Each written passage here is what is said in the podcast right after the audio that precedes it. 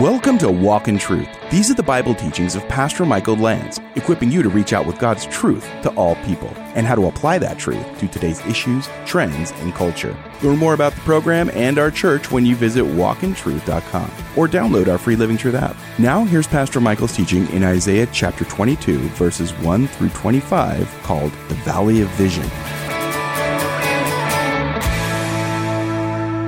Father, we are so grateful to sing a truth that we are lost without you. And yet, one of the main theme verses of Luke is You have come to seek and to save that which was lost. And we are so grateful that we've been found, that you pursued us, Lord, and you loved us into your kingdom. And we're grateful that you gave a call to Isaiah a heavy burden, Lord, that he would go to a people and keep on speaking, but they would not listen, and heavy burdens that Isaiah bore, and yet his very name means the Lord is salvation. And the book is really about a salvation that you want to bring not just to Israel, but to the whole world. And we've watched in chapters 13 through 23, or at least uh, arriving at 23, where burden after burden for different nations are expressed. The prophet, in some sense, must carry the burden of the people. And Lord, all of us, we, we bear burdens, and the heaviest burden that we bear is our own sin. And then you've come to bear that for us, and we're so grateful. But we have other things to do, other burdens that you put upon us, not heavy ones, but your commandments are not burdensome, but yet you tell us to bear one another's burdens and thus fulfill the law of Christ. Love will be manifested in caring enough for others to feel at times burdened. But you tell us that we can cast all our burdens to you because you care for us. So tonight, Lord, as we look at your great prophet Isaiah, we know that he was simply human and um, these were hard things for him, and we're going to watch him cry couple different times in Isaiah 22, and, and there I think we'll see your heart, Lord, for people and for your own people. So we just ask for your guidance tonight by your Holy Spirit. Give us your heart, your, um, your ways that we would walk in them, and give us ears to hear what your Spirit says to your church. In Jesus' name, amen. So, chapters 13 through 23 are the burdens or the oracles of these different nations. And we left off in the oracle about Edom, concerning Edom. This is 2111. One keeps calling to me from Mount Seir, Watchman, how far gone is the night? Isaiah 2111. Watchman, how far gone is the night? And the watchman says, Morning comes, but also night. If you would inquire, inquire and come back again. Now that's where we left off. A question is asked of the watchman on the watchtower How far gone? How much time do we have? Uh, when is everything going to unfold? And he's not given a specific answer, but he's told to inquire again, to come back again. And then the oracle switches. It switches from Edom in verse 11 to Arabia in verse 13. This is the oracle about Arabia.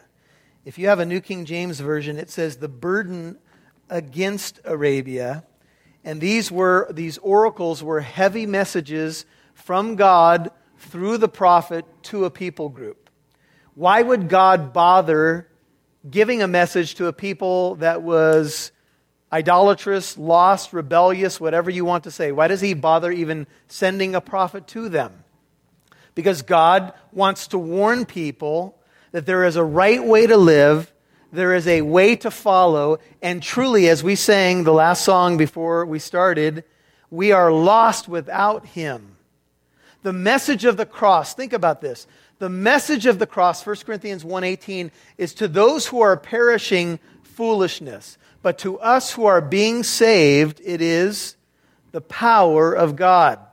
The message of the cross carries with it a dual positive and negative message. The positive message is that Jesus Christ died for our sins, paid it all on the cross, and it's a free gift. But the negative side of that message is that God is serious about sin, so serious that he would pour his wrath on his only son and allow him to suffer and die as though he had committed all of our sins. And that cross is there for a, a reason. It speaks both of the love of God and of the seriousness and holiness and wrath of God. And so the cross has these intersecting truths. Think, think of the crossbar. The love of God is on display at the cross, but so is the holiness of God. They both intersect at the person of Jesus Christ. And that message is a message that we ought to be burdened with. In what sense? We ought to be burdened to get it to as many lost people as possible, much in the spirit of the Apostle Paul in Romans 9, who said that he had what? Unceasing grief in his heart that his kinsmen according to the flesh would be saved. So much so in Romans 9, in mind blowing language, he says, I would even wish myself to be accursed from Christ under the anathema, the strongest Greek word he could use, that my kinsmen according to the flesh would be saved. In essence, he's saying, if it were possible for me to go to hell, that they could inherit heaven, I would be willing to do that. Now, I don't know if you have that kind of burden, but if you could just begin to get a little bit of that burden, I think you're starting to feel the Apostle Paul's heart, and I think you're starting to feel Isaiah's heart. And remember, these are mere men. They are not superhuman. They're just like you. The Apostle Paul was lost. He was a hater of the church and tried to stamp it out, and God used him. Isaiah said he was a man of unclean lips, and God uh, touched his lips and gave him a burden.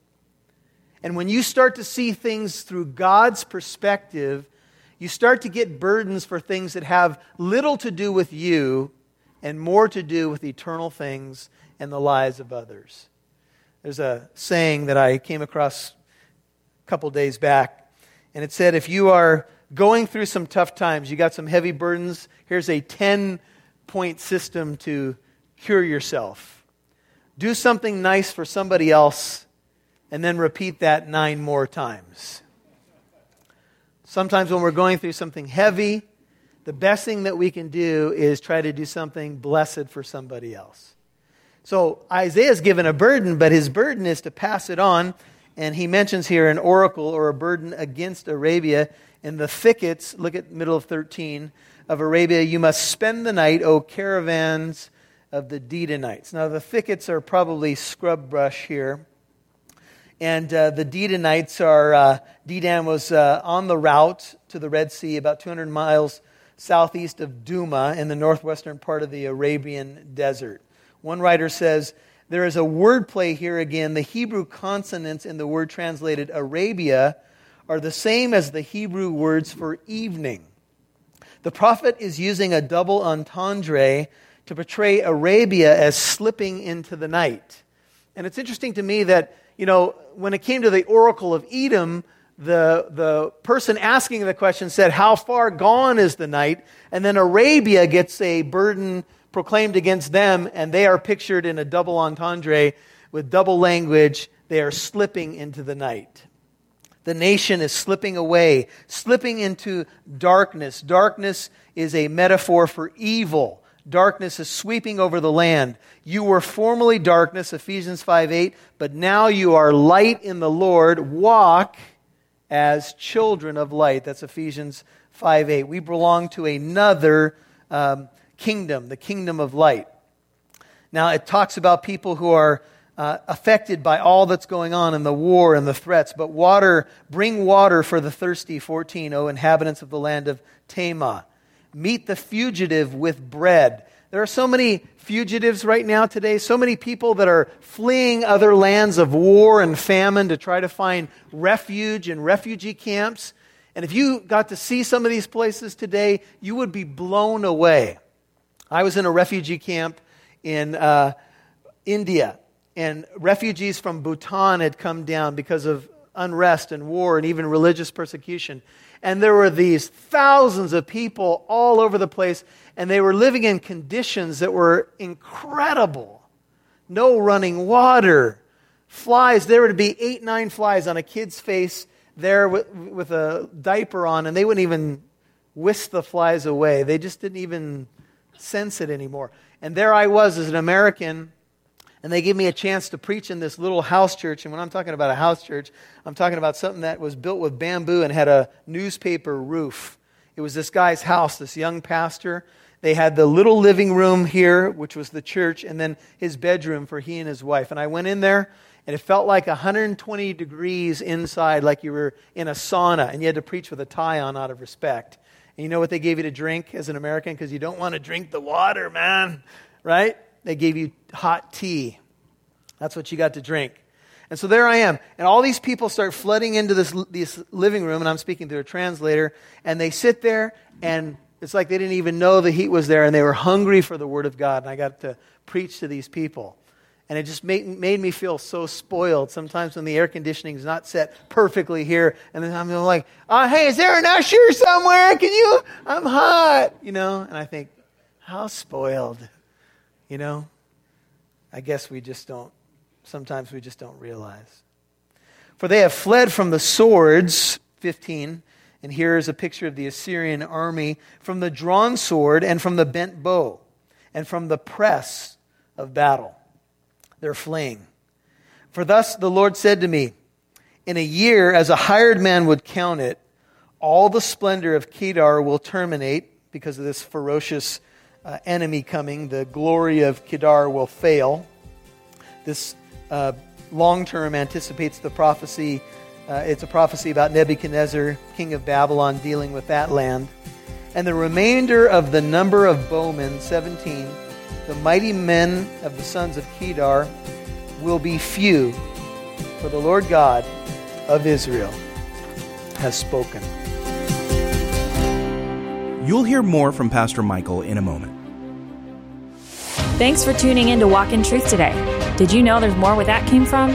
Download the Living Truth app to listen to more of Pastor Michael's teachings whenever you want. You can even watch videos. And if you're local to Southern California, you can get updates on church events, new studies, and more. Download the free Living Truth app today.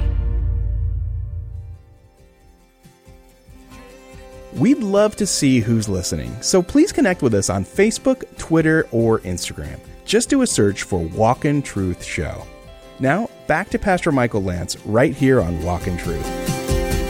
They had the little living room here, which was the church, and then his bedroom for he and his wife. And I went in there, and it felt like 120 degrees inside, like you were in a sauna, and you had to preach with a tie on out of respect. And you know what they gave you to drink as an American? Because you don't want to drink the water, man, right? They gave you hot tea. That's what you got to drink. And so there I am. And all these people start flooding into this, this living room, and I'm speaking through a translator, and they sit there, and it's like they didn't even know the heat was there, and they were hungry for the Word of God. And I got to preach to these people. And it just made, made me feel so spoiled sometimes when the air conditioning is not set perfectly here. And then I'm like, oh, hey, is there an usher somewhere? Can you? I'm hot, you know? And I think, how spoiled, you know? I guess we just don't sometimes we just don't realize. For they have fled from the swords, 15, and here is a picture of the Assyrian army, from the drawn sword and from the bent bow, and from the press of battle. They're fleeing. For thus the Lord said to me, In a year, as a hired man would count it, all the splendor of Kedar will terminate because of this ferocious uh, enemy coming. The glory of Kedar will fail. This uh, long term anticipates the prophecy. Uh, it's a prophecy about Nebuchadnezzar, king of Babylon, dealing with that land. And the remainder of the number of bowmen, 17, the mighty men of the sons of Kedar, will be few, for the Lord God of Israel has spoken. Now we are going to come into chapter 22, and as we do, we're going to look at the oracle of the valley of vision. Notice verse 1, chapter 22. The oracle concerning or the burden against the valley of vision. What is the matter with you now? Do you have somebody in your life where that's a question that you have to raise? and maybe not for substantive reasons. What's the matter with you now? Oh, you don't have to say anything. but you have all gone up to the housetops this is a continuation of God's judgment, but I want you to see now the oracle or the burden is against the valley of vision, Write down in your notes or your margin verses 4 and 5 and 9 and 10 the valley of vision is Jerusalem. It is a sarcastic way of identifying God's city. Now, what do we know of Jerusalem? Well, we know Jerusalem sits on a hill. It is actually an elevated city, and it looks down on valleys. Think of the Kidron Valley uh, and other valleys. I think there's three valleys there. But in a sarcastic way, the elevated city of God, the place of prophets, the place where there should be clarity of sight. This should be the place where people go for answers. Uh, think of the uh, Ethiopian eunuch coming uh, to worship there uh, reading the scroll of Isaiah. This is the place that you find God. This is the place of holy men and prophets and the Shekinah presence of God in the, in the uh, tabernacle, in specifically uh, the temple. And now, the valley of vision is a sarcastic way of saying that Jerusalem, rather than being an elevated place where you could see clearly what was going on in the world and be able to share it with others, it has sunk down into a valley. There are people who live their lives. Sometimes they get some of the truth of the Word of God, but for whatever reason, their, their hearts turn or their eyes turn, and they sink down to a place. And a valley is always a description of dark places and difficulty. Sometimes valleys are just life. Things just happen. And sometimes we end up in valleys because we've walked there. And even David says, Yea, though I walk through the valley of the shadow of death. And I like the fact that in that psalm he says, I'm going to walk through it. I will fear no evil, for you are with me. But here, Jerusalem has become the valley of vision. And the question is asked, and here's literally how you could say it What to you then? What is up with you people that you've gone up to the housetops. Now, this was very common in the, in the uh, Middle East because the rooftops were flat. People would spend time on the rooftops. And remember, even Peter got a vision up on the rooftop, and there he got the vision of the sheet coming down out of the sky in the book of Acts. And he was told about Gentiles being ultimately being cleaned by the same gospel that he had embraced. Sometimes people would go up there to mourn. Sometimes people went up on the roof to get a clearer look at the landscape. Sometimes people went up on the roof to party, to have a good time, to relax, to enjoy life, whatever the case may be. But the, the question that is raised here is what is going on with you? What is the deal with you? The Lord has revealed himself to you, but what's the matter with you? And I think the implication is this why don't you see things clearly? You're the valley of vision. You're the place that God reveals uh, us the secret things of the Lord that He wants to reveal to the prophets. Why don't you see? They, you will, they will keep on seeing, but they will not see, not perceive, not understand with their hearts. They will look on a situation, but they will lack, here's the idea, spiritual discernment. Now, we, we find that, don't we? Sometimes we look at uh, Paul says in 1 Corinthians 2.14, the natural man does not appraise things uh, the way that he should. He, all things are appraised by the spiritual man, yet he is appraised by no man. But the, the natural man, he doesn't know how to appraise things. Now, think of that idea. An appraiser, what does he do? He assesses value. You, as a spiritual person, you know how to appraise value because hopefully your eyes are looking through the lens of eternal things. And ultimately, what you want to do is you want to have God's eyes. You want to have God's eyes for situations, people, priorities, all those things. But God, through Isaiah, is saying, why, why don't you have the right eyes right now? Why can't you see what's going on? Why can't you make a proper, discerning judgment on the times that you live in? Jesus said you can look at the sky and you can predict the weather, but you don't know how to understand the signs of the times? You don't know how to read the writing on the wall? That's the idea here. So, what's the matter?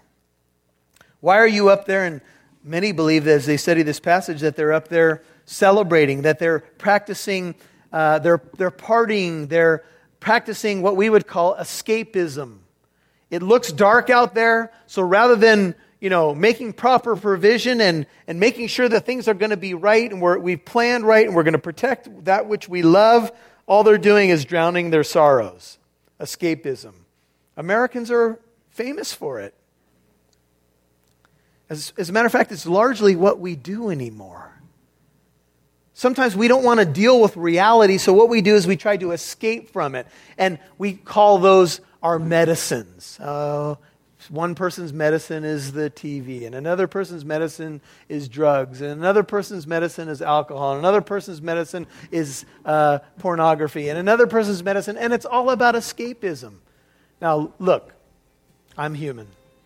There are some times when I, I'll admit, I want to just veg out. I need a day off. God has allowed me to have some time to rest. But people who practice escapism, that is, they don't want to face reality and they live most of their life trying to escape that which is right before them so they don't have to deal with it, they're lost. They're living in a fantasy world, and the world will give you as much fantasy as you can afford. As long as you can pay for it, as long as you have room on your credit card and they can get your money, you can keep on gambling. You can keep on buying pornography. You can keep on buying liquor. You can keep on trying to drown your sorrows. And God says, But you're up on the roof and you don't see? You've been listening to The Valley of Vision, Part 1 on Walk in Truth. Pastor Michael's teaching in Isaiah 22, verses 1 through 25. Hey, if you missed any part of today's program, you can always listen to Walk in Truth on the Free Living Truth app or wherever you get your podcasts. And here's a reminder that Walk in Truth is a listener supported ministry. Your donation helps us broadcast on this station and provide the podcast for free. It's also part of how we're able to offer our 633 apologetic events for free. There's a lot behind the scenes to help create this radio and podcast program too. So we're very grateful to our financial and prayer partners. So seriously, thank you. Now, if you're a longtime listener of Walk in Truth, would you please consider becoming a monthly partner of at least $5 a month? Every bit helps, so please pray about it and then visit walkintruth.com to donate. If you can't give right now, would you please become a prayer partner? Just keep this ministry in your prayers. But if you can give a donation, please visit walkintruth.com. Now here's Pastor Michael with a final word before we go. Well, sometimes what the Word of God has to report to us isn't pretty, and there's no way to make it pretty. The truth is that, you know, sometimes you'll read a section in the Word of God and it will simply be saying, destruction is coming and warning and warning and warning has been given, given. It's not been heeded. And so destruction is coming. And that's what Isaiah foresees in the book of Isaiah. And there's no way to clean up the destruction of Jerusalem. There's no way to clean up or make pretty or sanitize when judgment comes. It is what it is. But you know, the good news of the gospel is that judgment came on Jesus instead of us at the cross. And the book of Isaiah does bring amazing light to the prophetic, uh, or I should say, the prophecies about the coming Messiah who would be the answer to all that ails us as a world, as uh, the church. And, uh, you know, he's the savior of the world, but we've got to receive him into our lives. He is the answer to all the dilemmas. He takes the judgment upon himself at the cross. Now that doesn't mean that judgment won't come to the world, but it won't, it will, but it won't come to those who are in Christ. Are you in Christ? Have you received Jesus as your Lord and Savior? Have you made the God man, Emmanuel, God in human flesh, your Lord, your God, your King, your Savior? Well, he is a prayer away. And if you've not done this before, now is the time. Today is the acceptable day of salvation. Lord Jesus, prayed if it's you, come into my life. Keep your eyes open if you're driving. Thank you that you entered into our pain in the person of Christ. Thank you that you took my judgment at the cross. You lived the perfect life that I could never live. You rose from the dead to defeat our ultimate enemy, death. Thank you, Lord. Be my God, be my King, be my Savior. If you're a prodigal, come home. You don't have to have perfect words, but come home to your Father. And if you're a saint, praise the Lord for his great salvation. Praise the Lord for our future with him forever. Praise the Lord that one day he will wipe away every tear from our eyes. No more curse, no more sin, no more death, no more disease. The former things will have passed away. Oh, he is the God of hope, and we're so grateful to have him as our Savior and King. Well, hey, if you prayed that prayer, we'd love to know. This is Pastor Michael Lance. It's Walk in Truth. Hey, reach out to us by sending us an email if we can help you with a prayer request, get a Bible into your hands, help you find a good, healthy church in your area. Contact at walkintruth.com. That's contact at walkintruth.com. See you tomorrow. And join us tomorrow for part two of Pastor Michael Lance's teaching in Isaiah 22, verses 1 through 25, called The Valley of Vision. I'm Mike Massaro. Thanks for listening to Walk in Truth. Our goal is to equip you to reach out with God's truth to all people.